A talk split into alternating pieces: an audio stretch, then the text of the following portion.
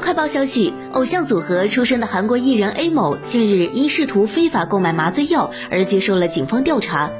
据昨晚播出的 SBS 新闻节目爆料，警方在对一名非法售卖大麻和麻醉药的嫌犯进行调查时，发现 A 某与该嫌犯有过联系，随后传唤 A 某进行了调查。